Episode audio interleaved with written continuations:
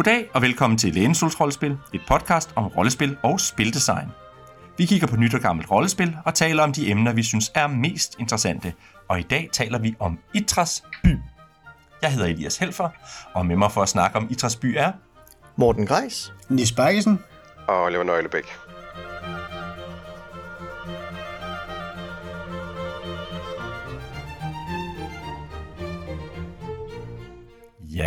Og som man måske kan høre, så er Oliver, øh, lyder Oliver lidt anderledes, anderledes end os andre.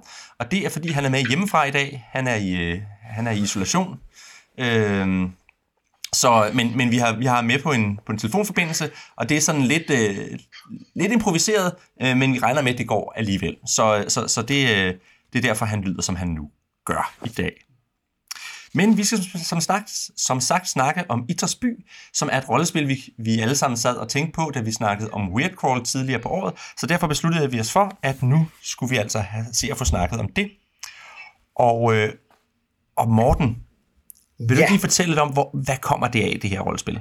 Jo, altså, Itras by udspringer af det norske impro-rollespillet op omkring Oslo og omegn.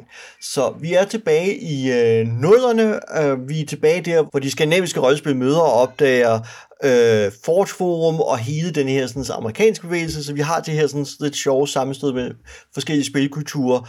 Og Idrætsby har muligvis ældre rødder end det, fordi at øh, det er sådan, der er i, øh, i hvert fald i første udgaven af, af rollespillet en, et efterskrift, hvor, der beskriver lidt om roden til rollespillet, som er en automatskrift tilbage fra 01. Men selve øh, bogen udspringer af noget, af noget af det miljø, der er omkring det, der hedder Norwegian Style rollespil, som er sådan noget impro rollespil. Det har vi egentlig haft dækket tidligere i vores episode om Until We Sink, fra, som vi optog tilbage i 2018, så det var altså tid siden. Øh, men den blok får øh, sin første indlæg tilbage i 2007, så der kan vi se, der begynder at være det her et aktivt sådan design community, der begynder at lave ting og udover at de begynder at lave små mikrorollespil på Norwegian Style-bloggen, som bliver kompileret og udgivet øh, i 2009, så får vi også Idrætsby tilbage i 2008 øh, hvor det får sin første udgivelse, og så bliver det en vældig succes, og det gør så, at de kommer med den reviderede udgave i 2012, som blandt andet også bliver oversat til temmelig mange forskellige sprog. Muligvis bliver den kickstarter, det kan jeg faktisk glemt at tjekke efter, om den gør. Øh, men de følger så op på det i 2017, øh, hvor der så kommer den bog, der hedder Menagerie, som er det, for, hvad skal man sige, det officielle supplement til øh, Idrætsby, og det er et supplement, der er dobbelt så tyk som øh, Idrætsby grundbogen. Og Menagerie er så fyldt med essays og artikler, skal, øh, skrevet af forskellige brugere, øh, fans og lignende, til, øh, som spiller Idrætsby og kæmpe fans af det, så det er ting, de har skabt alt fra måder at spille Idrætsby på, til personer, steder, genre og andre sådan tolkninger af Idrætsby. Og det er sådan set der, vi slutter i 2017, så lever Idrætsby et sted og roligt liv, findes stadigvæk, men der er ikke flere udgivelser eller noget, så det er sådan set historien. Nis, hvad spiller man så i Idrætsby? Jamen, øhm, Altså, det er jo det er sådan lidt svært at få øh, greb om i første omgang, kan man sige. At det er jo lidt om hele pointen i øh, det her surrealisme. Altså, det er, hvad kan man sige, det er en rejse ind i den her surrealistiske verden. Men man kan sige, på mange måder er pitchet, i hvert fald for mig, og når jeg har oplevet det, det er jo i virkeligheden lidt, at Itras by er en måde at komme ind i den her Norwegian form, ind på rollespil, på en, øh, som er, som jo, ja, ind på rollespil, det betyder blandt andet, at alle ligesom er med til at skabe miljø og, og senere også nogle ting. Altså, selvom der er en spilleder til at, at være tovholder og, og sætte noget, så er alle ligesom medskabere. Øhm, øhm, og den slags rollespil, specielt dengang, da, det, ligesom, da formen ligesom oprindeligt øh, blev dannet, var måske svært at, at slippe løs i traditionelt investigation eller dungeon rollespil, fordi jamen, der var der et plot, der skulle følges, eller nogle andre, der havde lavet noget. Så det her med at sætte surrealisme som formen og sige, og give Itras by den her, den her drømmende karakter, hvor jamen, der kan du sagtens gå ned ad en gade, og hvis nogen så kommer på, at man møder en abemenneskerne kvarter, jamen så er der plads til det i den her surrealistic setting. Så det er sådan en, uh, pitchen er, at, at settingen tillader alt det her medskaberi, og tillader folk ligesom at dele uh, deres opfindsomhed, og, um, og ja, sådan med, og, og, og skaber trang, eller hvad man skal sige. Um, og så det, det, til det leverer den jo så en hel masse surrealistiske, så, så det er på den måde også ligesom, når man så bliver nysgerrig på, hvad surrealisme egentlig kan og vil, så er det også en god vektor til det. Men, Super, tak for det. Oliver, Ja, hvad er det så for en bog, vi sidder med i hånden? Jamen øh, jeg sidder her med en øh, dejlig lille øh, sådan øh, hardcover. Den er øh, lidt større end, end, F, end, øh, hvad hedder, end et A5. Så den sted mellem A5 og A4. Hardcover, 1.500 sider i øh, et flot sort, hvidt og gult cover. Med, øh, og så er den lavet på sådan noget lidt lækkert øh, papir, synes jeg. Sådan lidt rustikt. Og så er den øh, fuld af ord og tegninger og grafik øhm, inde i. Der er ja, en masse, hvad nu det hedder, øhm, illustrationer af den samme tegner hele vejen igennem. Selvom det er meget varierende, hvad det er for nogle billeder, han har lavet. Og nogle af dem er nærmest som små blækskitser, andre af dem er sådan noget øh, kopier af grafisk tryk, og nogle af dem er sådan helt utrærede tegninger. Øhm, indholdsmæssigt så er der en øhm, første tredjedel, der består af at beskrive selve byen i Træsby. Øhm, den setting, man spiller i. Så er der en, øh, en øh, sådan en tredjedel omkring, hvad nu det hedder, øhm, hvordan man spiller rollespil, basically. Og så er der noget omkring de mere specifikke ting omkring øh, i Træsby og surrealisme og de mekanikker, der er i den. Yes. Og så slutter de af med et, et, et, et prøvescenarie, hvad hedder sådan noget, et, et introscenarie. Ja, det er et scenarie, man kan vælge at bruge.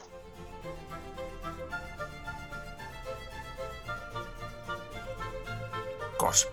Og nu starter vi sådan lidt hen mod slutningen af bogen, fordi øh, Morten, Ja, der er jo nogle kapitler, der er henvendt til, øh, til spillerne og til spillederen med, hvordan man laver karakterer, hvordan man laver kampagner, og hvordan man kører dem. Vil du ikke lige sige lidt om, hvordan den forklarer det? jo, det vil jeg gerne. Øh, jeg vil først kort lige gøre opmærksom på, måske vi lige, øh, inden jeg begynder at snakke om, hvordan det snakker til spillere og spillere, om hvordan man laver karakterer og spillere, og så bringe ind, at det her, grunden til, at vi gør, bringer, griber fat i den her del, er, at der er ikke særlig meget system i det her øh, rollespil her, og det kommer vi lidt mere ind på om lidt, men bare lige for at foregribe, hvorfor vi snakker den her del først. Ja, altså vi skal snakke om systemet lige om lidt, Jeps. men vi starter lige med, med den her del, ja. Ja, øh, så, så den ligger ud med, hvordan man laver sin karakter, og det handler meget mere om, øh, eller rettere, det, fordi det her system er, som det er, eller ikke er, så skal man ikke rulle stats, så man skal ikke købe skills, og man skal ikke vælge feats, talents, classes, fordi det findes ikke i det system her. Så derfor går vi meget hurtigere i gang med at finde ud af, hvad er det for nogle særlige træk, du har, altså hvad er dit koncept, hvad er din, øh, hvad er dine dramatiske egenskaber, lidt eller nogle af de evner, man også har i Fate-rollespillet, hvor man også har en sætning, der beskriver noget andet, som man kan aktivere. På samme måde så arbejder vi meget mere med selve ideen til karakteren, konceptet, dens dramatiske egenskaber, dens evne til at blive involveret i øh, intriger, hvordan hvorfor bliver din karakter altid involveret i ting? Hvad er det, der trækker dig ind? Som værende en konkret ting, er du en journalist, eller er du bare sådan en, som altid øh, for en potteplante i hovedet, når du går forbi et åbent vindue? fordi vi jo netop har surrealismen til at arbejde med, så kan man også vælge sådan mere besynderlige årsager til, at man bliver involveret. Øh, måske har man bare tusinde onkler, der jævnligt dør og, testamenterer en ting. Øh, der, der er sådan talrige måder.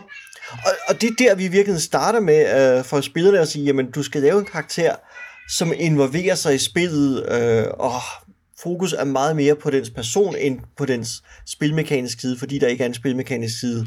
Og derved glider bogen så også over i afsnit om, hvordan improviserer vi, og hvordan øh, bruger man improvisationsmekanismer i rollespil, og hvordan er de tilpasset til at fungere i et rollespil. Og det er jo altså fra det helt basale ja og mekanisme øh, til lidt mere sindrige øh, tricks øh, omkring at flette baggrundshistorier ind og, og samle op på bolde og ting og sager. Og spilleders afsnit udspringer et eller andet sted i forlængelse af det, fordi at spilleders øh, måde at agere med systemet på er meget det samme. Det er bare spilleders siden af at improvisere. Så man får en masse gode værktøjer, virkelig også værktøjer, som de fleste GM's burde bare læse, altså læse bogen for pokker, um, i hvert fald GM-afsnittet, fordi den er fyldt med alle de tips og råd, som mange rollespilsbøger ikke når frem til, fordi de er mere optaget af at Øh, vejlede GM i, hvordan systemet fungerer, mens Idrætsby tager skridtet videre og siger, okay, men nu vejleder vi dig i at få rollespillet til at fungere. og det er, er enormt fedt og enormt brugbart på tværs af alle mulige rollespil. Og man kan sige, meget af det er jo bare impro, øh, impro-råd, som hvis man har spillet impro-teater, så er det også sådan noget, altså igen, der står noget med, hvordan laver man status, der er sådan noget med at genintroducere, så, hvor man, du ved, der var nogen, der sagde noget tidligere, tag det op igen, og så bygge videre, og sige ja til ting og sådan noget. Men det er bare formuleret her til rollespillere på en måde, der er meget lige til og meget nemt at, at læse på. Så jeg vil sige, også hvis du skal være spiller, så synes jeg også, du skal læse både spiller og spillet af kapitlet, fordi det giver nogle meget håndgribelige og meget klart, for, klart forklaret øh, råd til, hvad man skal gøre. Ja, og noget af det, jeg jo også synes, der er sjovt, er, at man, øh, når man har læst, altså, når man også for eksempel har læst en del festival-scenarier, andre danske kontscenarier, så man kan også genkende meget af det, fordi der er også mange kontscenarier, der gør en dyd ud af at lave det som en del af GM-afsnittet, eller introduktion til scenariet er, vi forventer, at du bruger disse impro-teknikker specifikt for det her scenarie, etc. Så der genkender man også noget af det, at sige, jamen, der er også noget i det, i det danske scenarietradition, der gør det her, men Idrætsby tager bare det hele det her katalog, fordi den ikke skal kun fokusere på en bestemt scenarie, men på genren som eller formen som helhed. Så derfor er det et meget altomfattende kapitel. Præcis.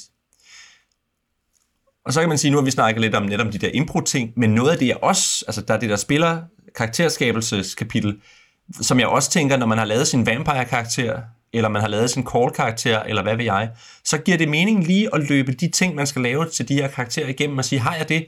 Altså, der er især to ting, som jeg synes er, er sådan nogle gode formuleringer. Det første er, hvad er din intrigemagnet? Hvad er det, der tiltrækker plot til dig? Altså, øh, og, og så som du sagde, jamen, du har tusind onkler, der dør. Det ville man nok ikke gøre i Vampire, men det kunne godt være sådan noget med, at øh, jeg har et, øh, et, øh, et, et, hvad hedder sådan noget, lidt stormombrugs forhold til min sejr. Det kunne godt være en intrigemagnet i Vampire. Eller min sejr er udstødt. Igen, noget, noget med sejr, så kunne man finde noget andet. Ikke? Det kan være, at jeg, øh, øh, jeg, har, øh, jeg er med i, en, i et secret society, eller hvad det nu kan være. Ikke? Og den anden, det er det der med øh, dramatiske karakteristika, at man kan ligesom opdele de ting, man fortæller om sin karakter i flavor, altså noget, der bare er til for at give noget kulør til ens karakter, og så dramatiske karakteristika, som er ting, som man gerne vil have, bliver bragt i spil løbende. Ikke? Så hvis man kan sige igen, jamen jeg har kun én fod, er det bare kolder, eller vil jeg gerne have, at det bliver en faktor, at jeg kun har én fod? Er det sådan noget med, at så er der pludselig et eller andet gulv, som jeg kan gå på, eller whatever, ikke? Eller, altså, hvad er det, jeg gerne vil have, at spiller, spillederen og de andre spiller på løbende, og hvad er bare noget, vi skal have i baggrunden? Ja, jeg er virkelig meget enig med dig i det. Altså, jeg tror også, at det igen det er sådan et, et afsnit, hvor det er jo en fornøjelse nogle gange også bare, når jeg sidder, da jeg sad med det, ikke, at, at hoppe ned i det, plukke et afsnit og sige, nå ja, for pokker, der er også lige den mekanisme, fordi den er altid rart at uh, blive generindret om, så at sige, reinkorporere de her mekanismer. Ja. Øh, og, så, så jeg er ikke uenig med, der er virkelig mange øh, gode ting i det, og den der intrigemagnet er en, en meget en rar ting at have med i rollespil generelt. Jeg, jeg tror mit eneste, og det her skal ikke lyde som om, at jeg er uenig i de råd eller noget, men, men det er bare, på nogen måder kan den, er det sådan et afsnit, hvor, hvad kan man sige, den fortæller dig alle de gode ting, du skal gøre, men den gør det ikke nødvendigvis altid. Altså, man sige, det kan godt blive sådan lidt lang liste at føle, at man skal holde styr på. Og det er jo selvfølgelig ikke, fordi man skal gøre det, det hele hele tiden, men det er bare sådan en, hvad kan man sige, og et game-afsnit kan jo aldrig gøre det sådan, at alene det, du har læst det, så bliver du bedre. Men man kan sige, at nogle gange, så kan de der sådan mekaniske afsnit i andre bøger, de kan være sådan lidt, lidt nemmere at markere som en checkbox, eller klare i sin forberedelse eller sådan noget. Men i sagens natur, fordi det her handler om ind på rollespil, så er der sjældent, altså så, så er det hele ligesom meget bolde, du skal have i luften, mens du spiller. Og det skal man bare erkende, at det ikke altid er så nemt, som det kan lyde, når man får det præsenteret på papir. Men derfor kan det stadigvæk være en hjælp i det mindste at kende listen, eller et af de, for mig, synes jeg, sådan rigtig nemme råd, det er det der med tal, de, de kalder det talk to her, men afsnittet handler i virkeligheden om tal om spillet før og efter. Ja. Og altså det her med at huske, at, at vi behøver ikke bare at lukke det hele sammen e-, efter rollespil, og det faktisk er okay lige, at, uh, lige der at få snakket om, hov, jeg synes ikke helt, at det kom til at virke. Det, det, min dramatic quality blev lidt mere bare til noget flavor, og det er måske i virkeligheden det, jeg heller ville. Eller omvendt. Altså det der med også lige at få taget ting op til, til genovervejelse og taget... Øh, øh, og, og få justeret ind hele tiden og sådan noget, er, er nok det, der sådan, det råd, jeg tænker derfra, der er nemmest altid at eksekvere på en eller anden måde, fordi det er, det er faktisk et råd, man kan tøde tjeklisten checklisten bagefter. Og så tilsvarende, jeg har tit haft det i mange andre rollespil, lidt svært ved at sætte de der flag under min karakter. skabelse. At det er først, når jeg har spillet en karakter lidt, at jeg ved, hvad der rent faktisk skal være det dramatiske flag eller sådan noget. Og jeg kan huske, der var blandt andet øh, helt, vi har jo talt om Ashen Stars, øh, helt tilbage som vores første afsnit, og en af de ting, man skal sætte op der, som man kan sige på mange måder passer ind i det her, det er, at man skal lave en dramatic arc for sin karakter. Og det er da fedt, hvis man har den vision allerede, og hvis man ved, hvad det er, man går i gang med. Men det kan også bare være lidt sådan en intimiderende ting at skulle, altså noget sværere end at sige, okay, men jeg vil godt spille en fighter, fordi det kan jeg mekanisk vide, hvad det er, jeg går ind til, og så kan vi se, hvordan han bliver hen ad vejen. At, øh, øh, at det skal man bare også lige holde for øje, at det der med at lave den gode øh, karakter, det er godt at få tænkt over, men man skal ikke føle sig bundet af det.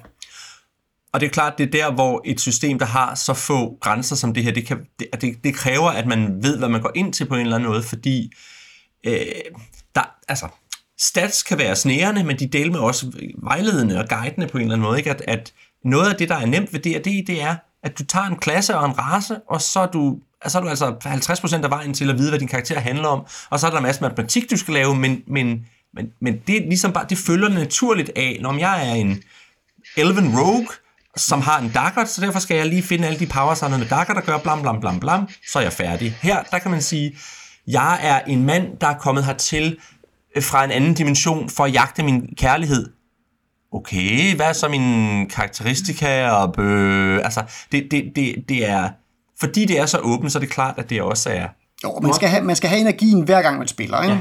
Altså, man, man kan i mindre grad spille sådan på sin default, når man møder op til sådan noget som det her. End man ville kunne i D&D, og sådan sige, okay, jeg har ikke lige energien, men jeg kan da trykke på min dagger-knap, ja, og så kan vi ja. tage den der. Men altså, det er jo så også det, er jo også det de vil med Norwegian Style. Altså, ja. de vil gerne have, at man er der. Og så spiller man den mængde, man har energi til. Ikke? Ja, altså man kan ikke læne sig tilbage og vente på, at GM fører en game eventyr og siger, og så kommer jeg til rummet med de fire orker, og de fire orker, de ruller initiativ mod jer. Og så kommer I til rummet med de to grønne drager, og så ruller vi initiativ mod de to grønne. Altså, det, det er ikke sådan, man kan spille øh, de spil her. Man skal være, være aktivt medskabende, og, og det er helt klart også noget, der er altså for min egen oplevelse med Idrætsby er, at det er mere krævende som rollespil. Altså det er i hvert fald for dem, der ikke er GM. GM er jo altid, skal jo altid lave en hel del, når man spiller rollespil, men for medspillerne, så er det, så er det meget mere aktivt og involveret i Idrætsby end, øh, og andre lignende øh, Norwegian Style rollespil. Men jeg vil også sige, som spilleder tror jeg også, det er krævende, at det skriver sig jo ind som et tidligt eksempel i de der, i gås så en low prep øh, hvad hedder det, GM-rollespil, som ofte i virkeligheden ikke så meget er low prep, som de er, du, det er low planning. Altså, du skal, fordi du skal i virkeligheden, øh, du skal være rigtig godt inde i dine karakterer og i din setting og så videre, for at kunne reagere på det, der sker. Fordi du må ikke, du må ikke planlægge et helt forløb. Du skal kunne reagere på det, dine spillere gør, og det betyder, at du skal vide, hvad har jeg for nogle... Der du skal kende dine værktøjer og metoder rigtig godt, ikke? Ja, du skal også, men du skal også ligesom have nogle, nogle ting lagt i kærkeloven, og det, har de jo, det siger de jo også lidt, at du skal måske tænke på nogle scener og nogle, øh, nogle ting, du gerne vil se. Og på den måde minder det jo lidt om, altså Apocalypse World for eksempel har også den der med, du, der har du så endda lidt flere værktøjer, fordi du har de der fronts, man har i, i Apocalypse World, hvor du ligesom har nogle NPC'er, og du ved, hvad de laver, så derfor kan du trykke på dem. Det har du ikke engang rigtigt her. Der er også et andet et, som, som Heart the City Beneath, som jeg har læst for nylig, som, som jeg tror er inspireret af det her, det tror jeg faktisk endda, de har sagt, men hvor det også bare er, jamen du, du kan så kaste en eller anden lidt tilfældige ting ind, og der har spillerne også lige sat nogle flag, så du har lidt mere at gå med, fordi du har lidt mere mekanik. Hvor her, der altså, øh, hvis ikke du har noget at følge op på for sidste gang, så tror jeg, det er svært at forberede, eller det, det er udfordrende at forberede. Så øh, ja, men, øh, men jeg tror også, det kan være, hvis det så synger, så tror jeg så til gengæld også, det kan være meget tilfredsstillende. Ikke?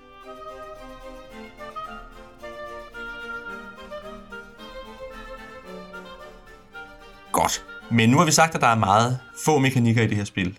Øh, og i virkeligheden kan man sige, at der er to Nis, vil du ikke lige fortælle, hvad det er for nogen? Jo, øhm, og de to mekanikker er måske også netop hjælpen til det her problem, vi kommer ind på her. Så den ene mekanik, øh, ja, det er, begge dele er nogle kortmekanikker. Øh, den ene mekanik er deres, det man kan kalde deres resolutionsmekanik, um, og som i hvert fald i den engelske udgave, det hedder resolution cards. Og det er kort, hvorpå der ganske enkelt står sådan noget som yes and, uh, yes but, no but, og så videre derudaf. Så det, det alle de der variationer, man kender fra ja, altså yes and er jo også bare sådan en, en metateknik, eller hvad man skal sige. Og her er den bare blevet konkretiseret helt ud at sige, det er vores resolutionsmekanik. Vi har ikke brug for nogen ekstra terningrul, som du så skal variere med en yes but eller sådan noget. Vi siger bare, det er det kort, du vender, og så skal, du, øh, så skal man ligesom fortælle øh, historien videre derfra. Og det der med at huske, at det, at det er aldrig den binære relation, men det er altid ja, den binære plus en, en modifikation på den. Og, og så, så er der jo også nogle andre, ikke? Altså, ja. der, er, der er, du har brug for hjælp. Ja, help eller needed, det... og øh, nej, nej, men, og ja, men kun hvis, og, og sådan nogle ting. Altså, altså, så, så de får puttet lidt flere variationer ind, nu når de har fået dem ned på kort, men basalt set er det yes, but. Og så er der det specielle twist ved den, det øh, kan man sige, eller der hvor de tager den ud og gør det til impro-rollespillet, det er også, når man gerne vil have noget øh, ja, afgjort med den her mekanik, når jeg for eksempel siger, okay, jeg kommer herhen, og, øh, eller GM siger, eller hvad man skal sige, at ja okay, men om du kommer indenfor hos øh, kraverne, det, øh, det kommer altså, det, det skal vi have en resolution på, så er det ikke dig selv, der vender kortet og fortæller videre, så er det dig, der ligesom, du, du har sat dit mål, og så beder du ligesom en anden om at trække et kort, og de skal nu fortælle, hvordan du ja, du kom der ind, men der skete det her, og sætte, sætte scenen ved. Så, så det er også, de får ligesom kombineret to ting. De får både den der, hvad kan man sige, uvidshed, eller det ekstra, det ekstra twist, der gør, at man ikke bare, får, ikke bare sådan siger, ja okay, og så rullede jeg, og så kom jeg der ind, og så skete der ikke rigtig noget naturligt, men også det der med, det bliver også automatisk deres mekanik til at sende bolden videre øh, til en anden, så vi inddrager, så alle bliver inddraget i fortællingen. Altså man kan jo i virkeligheden sige, at i mange andre rollespil, så er det det, spillederen vil gøre, og her vælger man så, hvem der skal være en spilleder i en eller anden grad. Ja. Og det er jo også med til at, at, ligesom at file forskellene mellem spiller og spilleder ned, ikke? Ja. Og man må gerne vælge spilleder. Altså spilleder er, en, er, er også en part i det her spil, så, uh, men man behøver det ikke. Uh, man kan netop dele det ud. Um, den anden metode, uh, som, eller mekanik, som de også har, det er chancekort. Så det er en god gammeldags matadormekanik, at øh, du kan trække et chancekort, og så kan der ske, øh, ske noget nyt. Nej, men det, men det er netop der, hvor hvis man ikke lige selv har den gode idé, øh, eller noget, så er der de her kort, man, man kan trække fra, øh, for at få et indspark. Øh, og det kan være sådan noget som klip scenen.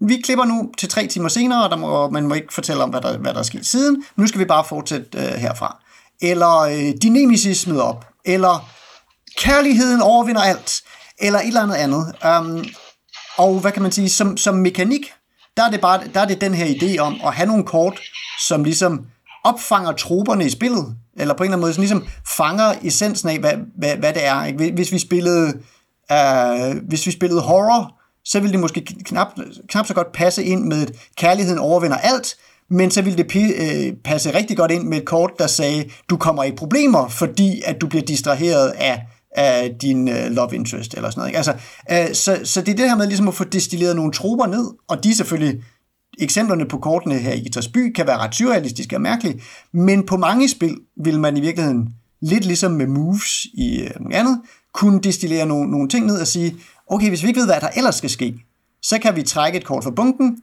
og så er det ligesom oplægget til den næste scene. Det var sjovt, da du lige bragte Matador på banen, så var det kigger for mig. Hm, det kunne faktisk være sjovt at tage Matador-kortene og trække, og bruge dem til en gang Idrætsby. Spille, spille Idrætsby med et Matador-spil? Ja, simpelthen. lige præcis, ja. Så gå i fængsel, nå for sagde jamen så må jeg jo gå i fængsel. Eller, du vinder lotteriet, du har vundet 26 kroner, ikke? Uh, ja meget gammel version af Matador, men... jo, jo, men, ja. det vil næsten også være en del af charmen. Ja, lige præcis det. Ja. Der er også et øh, sådan øh, alibi- og kalibreringsaspekt i de her øh, kort. Fordi at de ligesom sætter en baseline for, hvad der er acceptabelt af kaos i den her øh, spillen. Så når man som spiller skal finde på, så har man nogle eksempler at gå ud fra, og ikke bare er sat helt fri til selv at øh, skulle bedømme, hvad der er godt nok eller for meget. Ikke? Jo, helt sikkert. Mm. Øhm, det synes jeg er rigtig, rigtig øh, sådan god sådan støtte til spillere, der lever med forsigtige i hvert fald. Ja, for det første, men jeg tror måske også, der er noget i, at fordi settingen betyder, at alt kan ske, så er det meget godt, at der også er nogle andre steder, hvor, hvor der er nogle, nogle, øh, nogle, nogle støttebånd på en eller anden måde, ikke? Hvor, hvor man kan sige, i andre, hvis, i andre spil, så kan terningerne gå crazy, fordi man ved, hvad man har at fortælle indenfor, men der har man så ikke noget at fortælle indenfor her, fordi alt kan ske i teorien, så derfor er det godt at have noget, der hjælper en med at, at lave noget, der giver mening i en eller anden grad. Men det sjove ved de her chancekort er også, at de minder mig meget om, øh, om kortene også fra Talk, de other roleplaying games, som vi jo desværre ikke har været i nærheden af endnu, men hvor man øh, supplerer sin terningkast med actionkort, hvor de fleste af dem er actionkort, der giver bonusser til en bestemt type skill, det vil sige, når du er i en kampsituation, så går der et, der giver dig plus øh, en bonus til at manøvrere eller til at skyde, så bruger du dem sammen med dine terninger osv. for at klare ting men blandt dem kan man også få kort så som din nemesis og din kærlighedsinteresse og lignende, og dem kan man så lige pludselig som spiller sige, jamen midt i den her action scene, eller midt i den her drama- dramatiske situation, så dukker min arvefjende op, og så må GM sige, nå for pokker, jamen så dukker din arvefjende op, og, og det er interessant, fordi at her har vi med et, et, et uh, traditionelt task resolution system at gøre osv., men det har også nogle elementer af det her impro-teknik, eller, eller spiller får kontrol, eller afgrænset kontrol med fiktionen. Ja. Og det er jo så et system, som jo er helt tilbage fra tidlige 90'er af. Uh, så det er sådan lidt sjovt at se, at visse, visse idéer har ligget og floreret også tidligere i rollespil. Men, men helt klart på et helt særligt niveau her i Træsby. Det er jo sjovt. Vi snakkede øh, før vi gik i gang med at optage om, at øh, de der øh, karaktertræk, altså øh, øh, intrigemagneterne og de der ting, de minder lidt om aspekter fra Fate.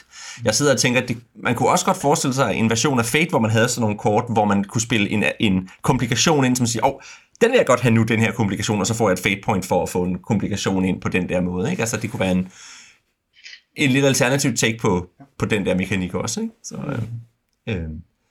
Eller at når man så har spillet nok, øh, nok af den type, så kan man så spille en, en positiv ting. Jeg lytter lige til det seneste afsnit af Ludonarrative Dissidence, vores øh, sådan engelsksproget søsterrollespil, øh, eller søsterpodcast om rollespil også, hvor de snakker om et eller andet system. Det kan godt være, det var Paranoia, hvor man har sådan nogle kort, man kan spille ind også. Det var Paranoia. Det var Det er den, ikke? jo, den nyeste udgave af Paranoia, Nyeste udgave øh, også. ja, Ja. som James Wallace øh, lavede for Green, øh, for Green Ronin, tror jeg det Det var. lyder rigtigt, ja. Det lyder rigtigt. Men det var den der øh, lille detalje med, at hvis du brugte kortet til at lave ballade for nogle andre, fik du lov til at trække et nyt. Hvis du brugte det til at løse problemer for dig selv, så forsvandt det ud af hånden på dig. Det er også på meget sjovt, sådan ting man gør med sådan nogle kort. Ja, helt sikkert. Og i virkeligheden kan man sige, at nogle gange kunne man godt... Altså, kort er jo, er jo besværligt at producere, men, men, men det kunne godt være sjovt med flere rollespil, der brugte, der brugte flere kort, ikke? fordi de, man kan noget lidt mere, end man, man kan med terninger på den der måde, at der er lidt flere dimensioner at arbejde ud fra. Ikke? Altså, at, ja. Og det er jo noget af det, jeg synes, man ser både i chancekortene og i resolutionskortene her, at, at de, de giver lidt mere spin på, hvad der, er, hvad der er, der sker. Og det tror jeg også, man har netop har brug for, fordi man har, man har så få andre, andre pejlemærker. Ikke? Så det er et, et man kan sige, at kortene er begyndt at dukke op i flere rollespil, til dels på grund af at Kickstarter gør det muligt at smide flere ting oveni, altså flere produkter, som man som producent er sikker på at komme af med relativt hurtigt. Så vi ser faktisk flere og flere rollespil have kort med en eller anden forstand. Free League har jo nærmest kort til alle deres rollespil nu, om det er så bare referencekort og initiativkort osv. Øh, så var der selvfølgelig før nævnte Paranoia, som var Mongoose og ikke Green Ronin, som jeg husker det. Og øh, selv Pathfinder har faktisk haft nogle øh, hændelsesdæk eller eventdæk, hvor man trækker øh, kort til at sætte situationer i spil i forbindelse med kamp og lignende. Det er stadigvæk rigtig meget kamporienteret, øh, men der er nogle enkelte af deres kortdæks, øh, de har nogle chase cards og nogle andre systemer, hvor de prøver at bruge kort til at skabe sådan nogle effekter der. Øh, og kort på den måde jo sjov, også fordi at de ja, de, er jo, de er jo glorificerede tabeller, fordi et eller andet sted at trække et kort eller ryge på en tabel er nogenlunde det samme, øh, når vi, afhængig af hvordan man lægger kort tilbage eller ikke tilbage, men, men det er lidt det samme, men, men det har bare en sjov effekt at sidde og trække et kort, og også den måde, man kan time brugen af et kort på i spillet. ja, helt sikkert. Jo, i hvert fald så er der måske, ja, eller det jeg synes, de har fået gjort meget elegant her, det er i hvert fald at vise bredden af ting, man kan tillade sig, mm. hvor tit, når ting bliver puttet ind i tabeller, så bliver de ofte ligesom lavet til, at det var meget den samme slags ting, man putter ind her, eller sådan noget. så kan der være et eller andet ved kort, der ligesom lægger op til at gøre lidt, lidt, lidt mere diffust, eller også så er det bare fordi, at kvæg, at det er et surrealistisk rollespil, er der mere bredde at vise frem i sådan en mekanik, der skal kunne dække hele, ja, hele spillet, og ikke bare være, altså en tabel er også tit fokuseret ind på at sige, nu dækker jeg kun det her område, i stedet for at være tabellen for, hvordan du øh, modificerer dit spil under. Den kunne man sikkert godt lave, mm. fordi selvfølgelig kan du putte det samme ind som kort, men der er bare sådan noget, der er noget om, hvordan vi har traditionelt har brugt de her ting. Og så er der også noget med det der med mængden af tekst, der, er på et kort versus mængden af tekst, der er i en tabel og så videre, hvor man rammer sådan lidt, lidt, øh, lidt forskellige mængder og sådan noget, og jeg tit godt kan lide det oplæg, der ligger i et kort, og omvendt, det er så mere en brætspilsoplevelse. Efterhånden som brætspiller begynder at migrere ting over i apps, og dermed ikke er constrained til at putte deres tekst ned på et kort, så begynder de nogle gange at ævle derud af. På, på, sådan en måde, hvor, jamen, hvis, det nu havde, hvis du nu skulle have det på et spillekort, så havde du skåret ind til benet, hvad den her situation var, og jeg havde ligesom kommet videre i mit spil, i stedet for at jeg nu skal læse halvanden sides tekst, fordi I jo ikke vidste, hvordan I skulle få jeres forfatter til at stoppe med at putte ting ind. Og I havde, der var ikke nogen begrænsninger, for det hele lå bare på online. At, at, at der fanger, hvad kan man sige, at selvom det sådan mekanisk set kan gøre det samme, så kom, er der lidt nogle constraints, der ligger forskelligt, alt efter om det er kort eller tabel, er min oplevelse. Nå, og, og jeg er heller ikke uenig her. Jeg synes nemlig, det sjove er, at, at selvom det på et eller andet plan er den samme mekanisme, den måde, at formen på dem, altså formatet gør, at de opfører sig anderledes. Altså både ritualet omkring dem, når vi sidder og enten ruller på en tabel, eller trækker et kort, men også den måde, man som designer bruger dem. Ja. Øh, fordi jeg synes jo også, at for eksempel Mørkborg har nogle fantastiske tabeller, som jo et godt eksempel for mig på at sige, okay, her er nogle sjove tabeller, ja. men de er stadigvæk ikke den form for bredde, som Idræs By bruger i sin kort. Der er ja. nemlig det der markante skift. Og det er nok også på en tabel, at det er nemlig nemmere ofte, fordi det er jo det, mange gør, det den der med, som du siger, lille bitte variation. Du ruller på tabellen, får du en 1, så får du plus 2 strength, 2 plus 2 dex, 3 plus 2 con, ikke? altså 4 ja. plus 2 int. Så er der mange, der netop, fordi det er en billig måde at lave en tabel på meget hurtigt, og i stedet for at gå all ind og lave noget, øh, noget vanvittigt. Ja. Og det tror jeg, man mere gør, når man sidder med et kort, at man så bliver inspireret til at sige, okay, men så skal jeg fylde rammen for kortet ud, og så er det ikke sjovt bare at skrive plus 2 dex. Nu snakkede vi om constraints, og øh, der er en anden form for constraints, som jeg synes faktisk synes, de er gode til her. Og det, der er mange, især sådan indie-spil, hvor jeg sidder og tænker, men hvor tit er det meningen, man skal rulle? Og der synes jeg faktisk, de har nogle meget klare vejledninger til, hvor tit skal man trække kort. At du, de skriver, med de der resolutionskort, der skal man højst trække et per scene, og man skal ikke trække et nyt, før man er færdig med og ligesom at man er færdig med det fallout, der er fra det sidste, det sidste træk. Så hvis man skal have to-tre scener, som følge af det, man trak sidste gang, så venter man lige lidt med at trække det næste kort. Og det samme med chancekortene, der står der, at hver spiller, inklusive spillederen, må trække én gang i hver session. Så begge to er ligesom begrænset. Og der tror jeg også, det tror jeg er godt også netop for den type rollespil, det er, fordi at hvis man træk, altså fem kort i en scene, så ville man stoppe spillet hele tiden, i stedet for at korttrækket blev, at nu fik man lige et lille skud ekstra energi til scenen, så ville det stoppe scenen hele tiden. Ikke? Og, det, og der tror jeg, at der er, de, der er det rigtig godt, at de skriver, hvor mange kort de synes, man skal, man skal have. Og jeg vil ønske, at der var flere rollespil, der gav nogle, nogle guidelines til, igen i et spillederkapitel eller sådan noget. Hvor tit skal man rulle? Ja. Fordi, fordi ja. det betyder rigtig meget for, hvordan man pacer. Ja. ja, der er også noget i forhold til, hvor bindende resultatet er. Øhm, som jeg øh, oplever nu her, øhm, at når du trækker sådan en kort, som du kun må trække nogle begrænset af, så er du ligesom bundet det, du trækker. Du er ligesom lå, altså det er ligesom vægtigt, det der bliver trukket. Hvor med meget tabelrulleri oftest er noget med lige at rulle om, hvis ikke det passer ind, eller, øhm, eller rulle flere forskellige ting, og sådan ting. Altså, der bliver det meget mindre sådan, øh, øh, vejled, eller mindre stærkt styrende, det man får på tabellen, øh, fordi den er så meget mere øh, nemmere at lave om på, ikke? Øh, i nu får jeg lige sætte med Ironsworn, hvor den står, at hvis ikke du kan lide det, du ruller, så ryk lige en øh, plads op eller ned på tabellen, hvis det passer bedre og sådan ting og sager. Det kan man jo ikke, det vil være meget underligt at gøre nu her med, med det ene kort, man trækker på en spilgang. Og der synes jeg, det, det er sjovt at se, at jeg kan faktisk ikke huske præcis, hvordan de skriver det, men jeg har sådan en fornemmelse af, med, med resolutionskortene, der må man godt fudge lidt og få det lige til at passe. Men med chancekortene, der skriver de, der skal du gøre lige det, der står på kortet. Og det har selvfølgelig også noget at gøre med, at hvis det skal blive surrealistisk og sådan et, jeg vil lige sige dadaistisk, så, så når man så har lavet en regel, så skal man følge den også, når det ikke giver mening at følge den, fordi det er der, hvor det absurde kommer ind i billedet, ikke? hvor man kan sige, at resolutionsmekanismen, den må man så fudge lidt mere, fordi der er mindre af det der noget lige out of left field over det, ikke? altså lidt mindre af det der kaos-element i dem. Ja. Så, mm. Jo, fordi den også ligesom, den har puttet kaos-elementet ind ved at sige, den spiller hvad hedder det, bolden videre til en anden, så, altså, så, så der har man ligesom på den måde sagt, okay, nu er der nogle andre, der er på scenen, og de skal så op to speed, så derfor må de godt fudge lidt for lige at komme på plads, hvor chancekortet, jamen, det trækker du selv og sætter selv i gang. Så så må du også ligesom selv være stå på mål for, at det vil du gerne gøre lige nu. Ikke? Altså. Jo.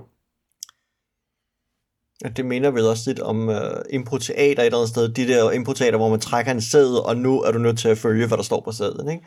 Det har vel lidt ligheder der. Jo, helt sikkert. Og, og det altså jeg sidder og tænker også netop på et af de vigtigste råd i impro, som, som de også skriver her, og som vi burde måske have snakket om i sidste kapitel, men nu siger jeg det her, fordi det, det, det understreger også, at et af de vigtigste råd i impro er, at du må godt sige det kedelige. Du må godt sige det åbenlyst, fordi øh, så er det, bliver det i, i sammenhængen, at det bliver interessant. Altså hvis du bare siger det første, der falder dig ind, så siger den næste det første, der falder dig ind, og på et eller andet tidspunkt, så er, I, så, så er det løbet fra jer, og så er der sket noget interessant. Så man skal ikke sidde i lang tid og finde på, når du får det der kort, hvor der står, nu stapper vi tre timer frem, så skal du ikke sidde og tænke på et eller andet brilliant, du kan sige. Du skal bare sige, hvad vil, min, hvad vil det oplagte være, min karakter kunne sige lige nu? Så sig det. Fordi så skal vi nok... Ja, ja det er jo også en, en generel sådan, at det deres vejledninger nu, øhm, er, at det der med, at man underspil det, det absurde. Altså gør det hverdagsagtigt, at de her ting sker. Øhm, så, der, så, det, så det må gerne være stort og dramatisk for, det, for rollen eller situationen, men det behøves ikke at være noget, som er unaturligt eller ude af deres referenceramme i, i det, man laver. Ikke?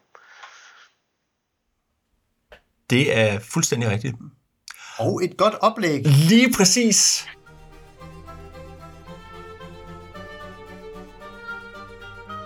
Og det var nemlig det der med at gøre det oplagte. Det oplagte her, det er at gå videre. Og, øh, og, øh, og Oliver, nu ved jeg godt, du vil, du vil nok gerne starte et lidt andet sted, så, øh, så øh, vil du ikke lige tage os på en lille tur rundt i noget øh, psykogeografi? Jo, fordi øh, jeg vil lige tage en øh, lille øh, detur, jeg vil lige øh, uh, mortene lidt ud omkring noget her. Det er en, øh, fordi vi har jo øh, surrealismen, som er sådan grundsten i det her rollespil. Og en forløber for surrealismen, det er jo dadaismen, som er også en, en anden sådan øhm, kaotisk kunstform, hvor man laver ballade. Men det der så også er, at øh, de ligger alle sammen i mellemkrigstiden, øh, de to former, ikke? primært. Efter krigstiden er der så sådan et ekko af dem, som opstår, som hedder øh, situationisterne, øh, i Danmark bedst kendt gennem Asger Jorn, men som er en antikapitalistisk øh, kunstform, som handler om at øh, give folk nogle, øh, sådan nogle øh, hvad hedder det, autentiske, ikke medierede oplevelser, øh, frem for sådan noget kapitalistisk øh, poleret kunstballade. Øh, ikke? Og de har nemlig et koncept, der hedder psykografi, som handler om, hvordan det øh, oplevede rum påvirker mennesket øh, omkring dem. Og gennem det har de øh, nogle af de ting, de har lavet som kunstværker, er blandt andet at lave øh, sådan spektakler, øh, skuer, sådan sære oplevelser, som kun er til stede det ene øjeblik. Sådan performancekunst forløber øhm, ting. Og så noget, der hedder øh, min yndlingsting, som hedder en, en derivé, som er en, en gåtur, hvor man fjerner sit behov for at nå et sted hen og bare lade sig styre af næsen og det, man oplever omkring sig, og ligesom lade byen selv føre en rundt til nogle spændende ting. Og for mig er Etrasby rigtig meget øh, et derivé. Det er ligesom det, som jeg ser som, som oplevelsen, man skal have i det her spil. Det er en, en gåtur gennem selve byen Itras by, som vi ikke har snakket så meget om, og som jeg rigtig gerne vil komme lidt mere ind på nu. Øhm, men at det ikke nødvendigvis er der er et formål med den gåtur, eller at man skal opnå noget, eller en særlig historie, man får ud af det, men bare det at være der i det sted.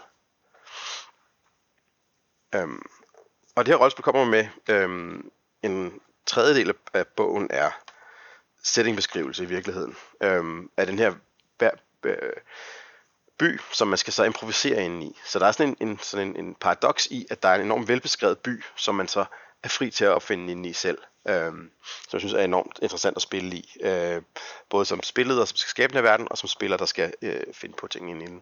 Og det er jo interessant, at vi har jo tidligere snakket om et rollespil, der kom med en kæmpemæssig by, man skulle finde rundt i, nemlig Over the Edge, hvor der også er, nu kan jeg ikke huske, hvad der byen hedder, men hvor der er en masse... Øh, March. Ja, det er rigtigt. Øh, og hvor der også er en masse beskrevne øh, kvarterer og secret organizations og ting og sager. Og der var vi lidt kritiske over for den by, men det handlede jo også om, at man for at kunne forstå det kvarter herover, så skulle man i virkeligheden vide noget om det kvarter herover og forstå den der hemmelige organisation der. Så det betød, at man skulle have hele byen ind i hovedet på samme tid og skulle forklare spillerne en hel masse ting, for at de kunne forstå, hvad der var, der foregik. Hvor jeg synes, den her gør nærmest det modsatte.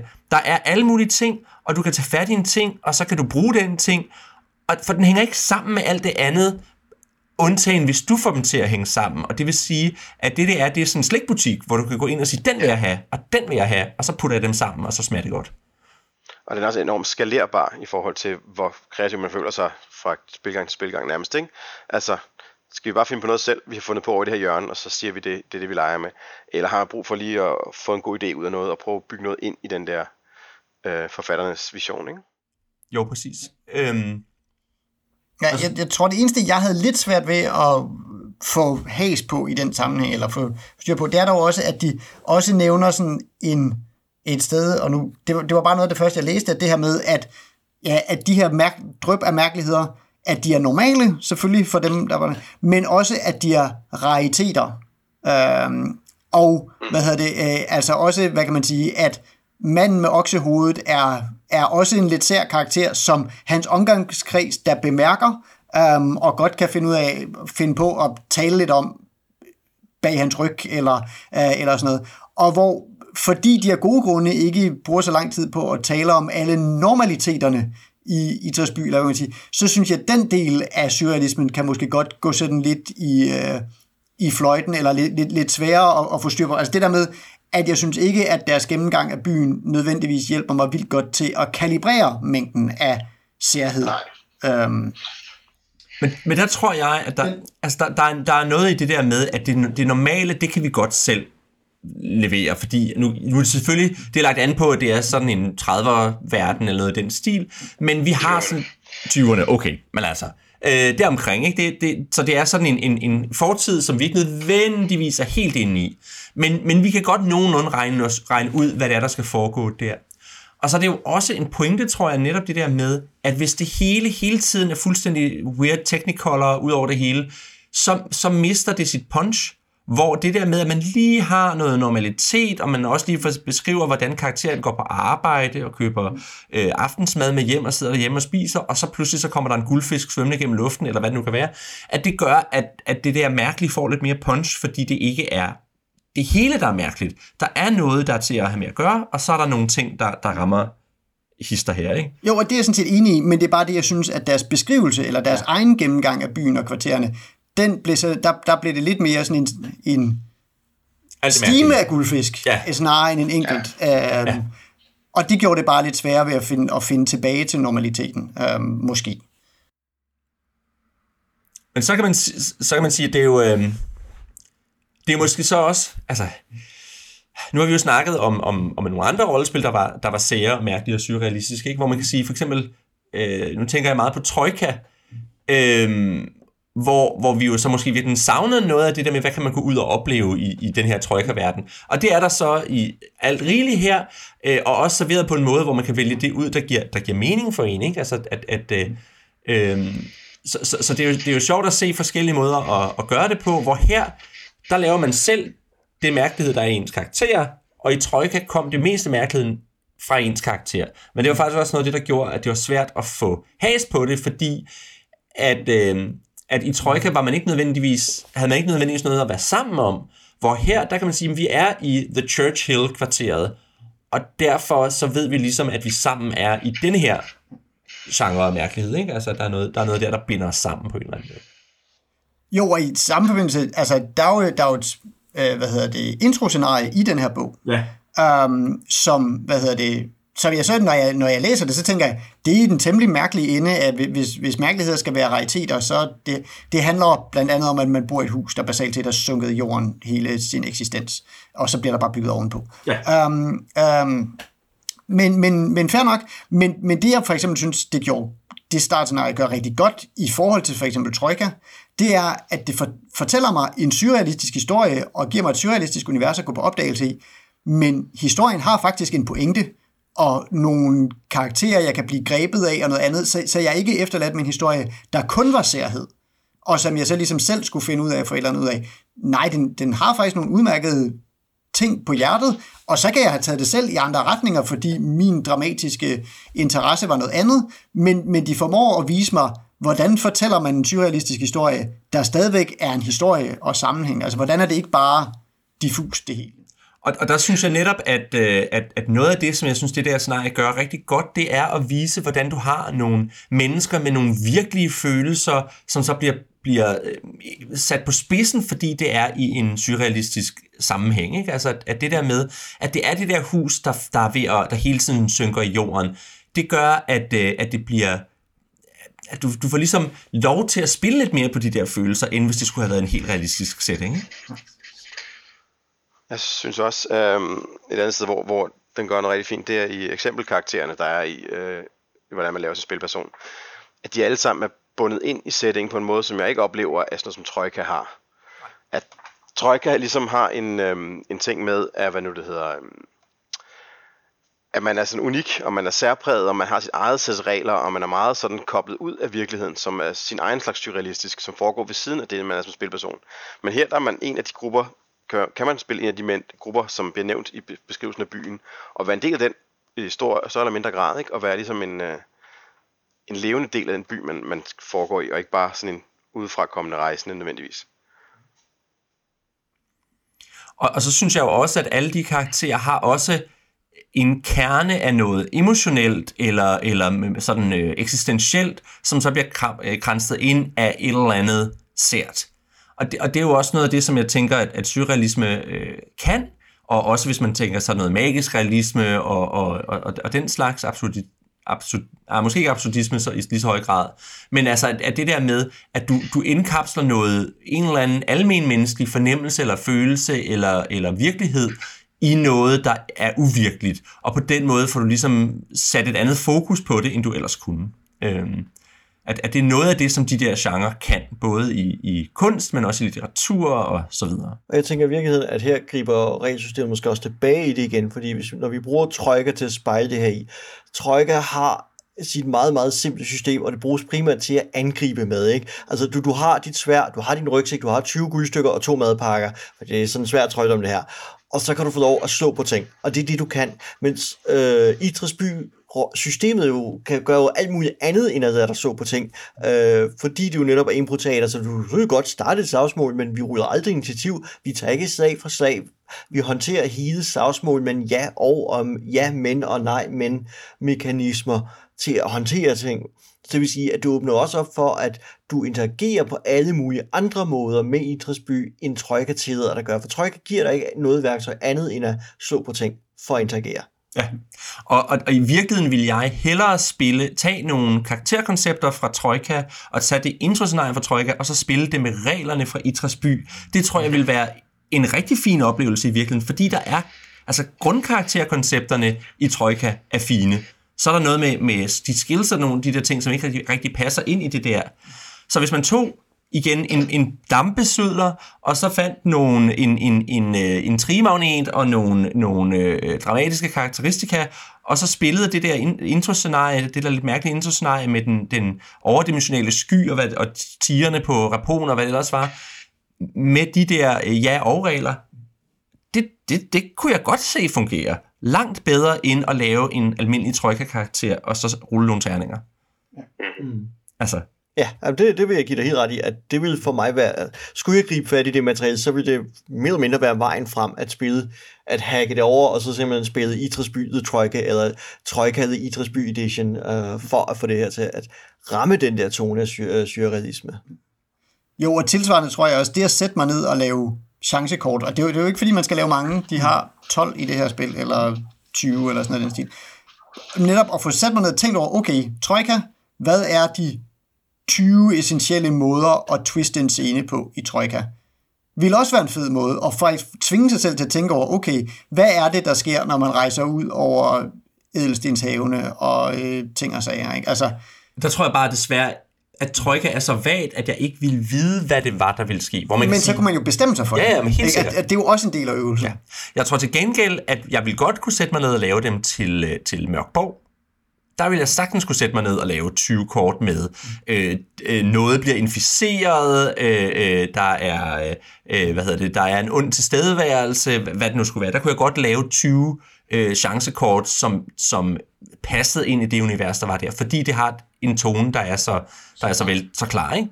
Og det synes jeg faktisk, altså, jeg synes tonen er lidt mere fluffy i, i Tørsby, men det betyder ikke, at jeg synes, den er mindre klar.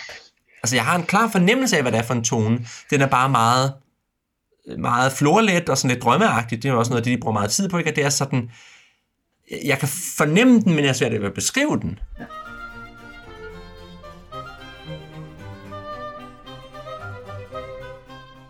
Men øh, noget vi måske så godt kan beskrive, det er, hvad vi så faktisk synes om, øh, om, om Idræts by. Øh, så så øh, hvem har lyst til at starte med at sige om, hvad, hvad I synes om Idræts by som samlet ting, samlede rollespilsoplevelse? Ja, for mig der står Idrætsby, altså det der har sådan en særlig plads i min bogsamling, og det er netop, fordi jeg synes, altså den strømmende kvalitet og dens brug af surrealisme, hele dens øh, uh, improteater, mekanisme og den måde, det destillerer det på, gør, at, at den har en særlig position, og jeg har også, jeg har ikke spillet det meget, men jeg har, spillet, uh, jeg har da fået spillet en smule, og jeg har også nyt at spille det som i den her improteater oplevelse uh, øh, af mærkelighed. Jeg tror måske, det nogle gange kan være lidt svært at få ordentlig retning på et eventyr i, i Idrætsby. Det er bedre at opstille en konflikt, og så prøve at arbejde med konflikten gennem Idrætsby-mekanismerne. Øh, Men jeg synes, øh, så, så, så det giver mig sådan en, altså så den har sådan lidt en særlig position i mit, i, i, mit, i min bogsamling, kan man sige, i mit bibliotek derhjemme, øh, som en, en et særligt værk, altså en, øh, som jeg har tænkt mig beholde og fastholde og sige, jamen det her, det er en, en særligt punkt inden for rollespil og rollespils udgivelser. Det er sådan en milepæl et eller andet sted, fordi den er så sær en. Uh, jeg tror, jeg mindes, at jeg har prøvet at spille det en enkelt gang, um, og det sådan set var, det var interessant nok, men det gav mig måske lidt den der oplevelse at jeg spillede det med nogen blandt andet, Øh, jeg mindes, jeg spillede det med Ladefod, som jo er en af dem, der har lavet et indlæg til øh, Menagerie-bogen og sådan nogle ting. Altså. Um, og hvor jeg måske lidt fik den der oplevelse af, at det var meget fedt at blive taget med, men det er også, du var, ja, han var bedre hjemme i den her verden end mig, og bedre hjemme i, hvad det her spil ville. Og så, og så kunne man bare godt føle lidt, at så improviserede vi ikke på samme øh, niveau, og, det, og hvad man siger, vi kan ellers spille fint, det, det var ikke sådan, fordi jeg, men, men, men mere bare sådan den der oplevelse af, at den ene gang, jeg prøvede at spille det, der var det i hvert fald, der, det, en, det efterlod mig med oplevelsen af, okay, man skal helst være nogenlunde sådan på samme niveau, og det er ikke nødvendigvis nemt at være kalibreret om det inden, netop fordi det er sådan en fluffy størrelse at få styr på. Um, så jeg tror, min, min slutoplevelse med det er mere, jeg vil egentlig gerne prøve det igen, men det har været mere spændende for mig at ligesom få øje på de der mekanikker, og ja, og den kendte jeg fint, men det var godt at få den pindet ud på den måde, og chancekortene er omvendt sådan en, ting, som jeg kunne tage med videre, ligesom moves fra Apocalypse World, og sige sådan en, det er egentlig en fed måde at begynde at gribe, hvordan vil jeg mekanisere en, en genre eller en setting på. At det, kunne, det var et værktøj, jeg kunne tage med andre steder. Ja, yeah, øhm, for mig er det ret højt på ligesom ting, jeg gerne vil prøve at spille. Det er sådan et af de der ikoniske rollespil, som jeg har kigget på i lang tid, og nu endelig har fået en kopi med den her genoptrykt eller ballade for et år siden. Øhm, så for mig er det lidt, jeg godt som at prøve at se, hvad det kan, og finde de rigtige mennesker at spille det med, og det tror jeg er svært for mig. Det er at finde dem, som, som får det til at skinne det her spil. Uh, jeg tror, man kan få mange forskellige mennesker med, men det skal være nogen, der, der, der, der skider at spille det. Det tror jeg er lidt mere, uh, i hvert fald, hvor jeg er lige nu, øh, uh, en udfordring. Jeg har jo i gamle dage, der tog jeg tit på højskolekurser og lavede teatersport.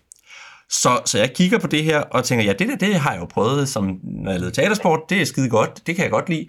Øhm, Øh, så så jeg, kunne, jeg kunne godt se mig prøve at spille det her. Øh, og, og, men, men det er klart, at det er svært, og det, det er svært at få sat op. Jeg tror, det, i virkeligheden kræver det rigtig...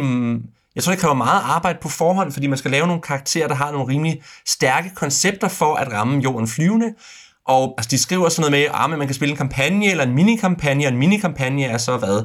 5-12 øh, afsnit, og jeg tænker, jeg tror del med ikke, jeg vil spille altså jeg tror ikke, jeg vil spille 12, 12 øh, episoder af det her. Jeg tror, 6-10, det vil være grænsen for, hvornår jeg tror, at, at de karakterer, man vil kunne lave, de vil være kørt ud. Så, så, så jeg tror, det vil være sådan noget med at finde nogen, hvor vi så laver nogle karakterer sammen, og så siger vi, nu spiller vi 5-8 sessioner, og så, så er det fint. Fordi så, ellers så tror jeg, så, så begynder det at, at, at løbe ud.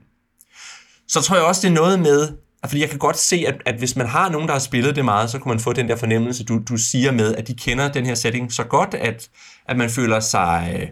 Man føler sig lidt som en undermåler, og man har svært ved at, at bringe noget til tors. Og der tror jeg, at gruppen skal være god til at sige, der er ikke noget, der findes, hvis ikke det har været bragt i spil her.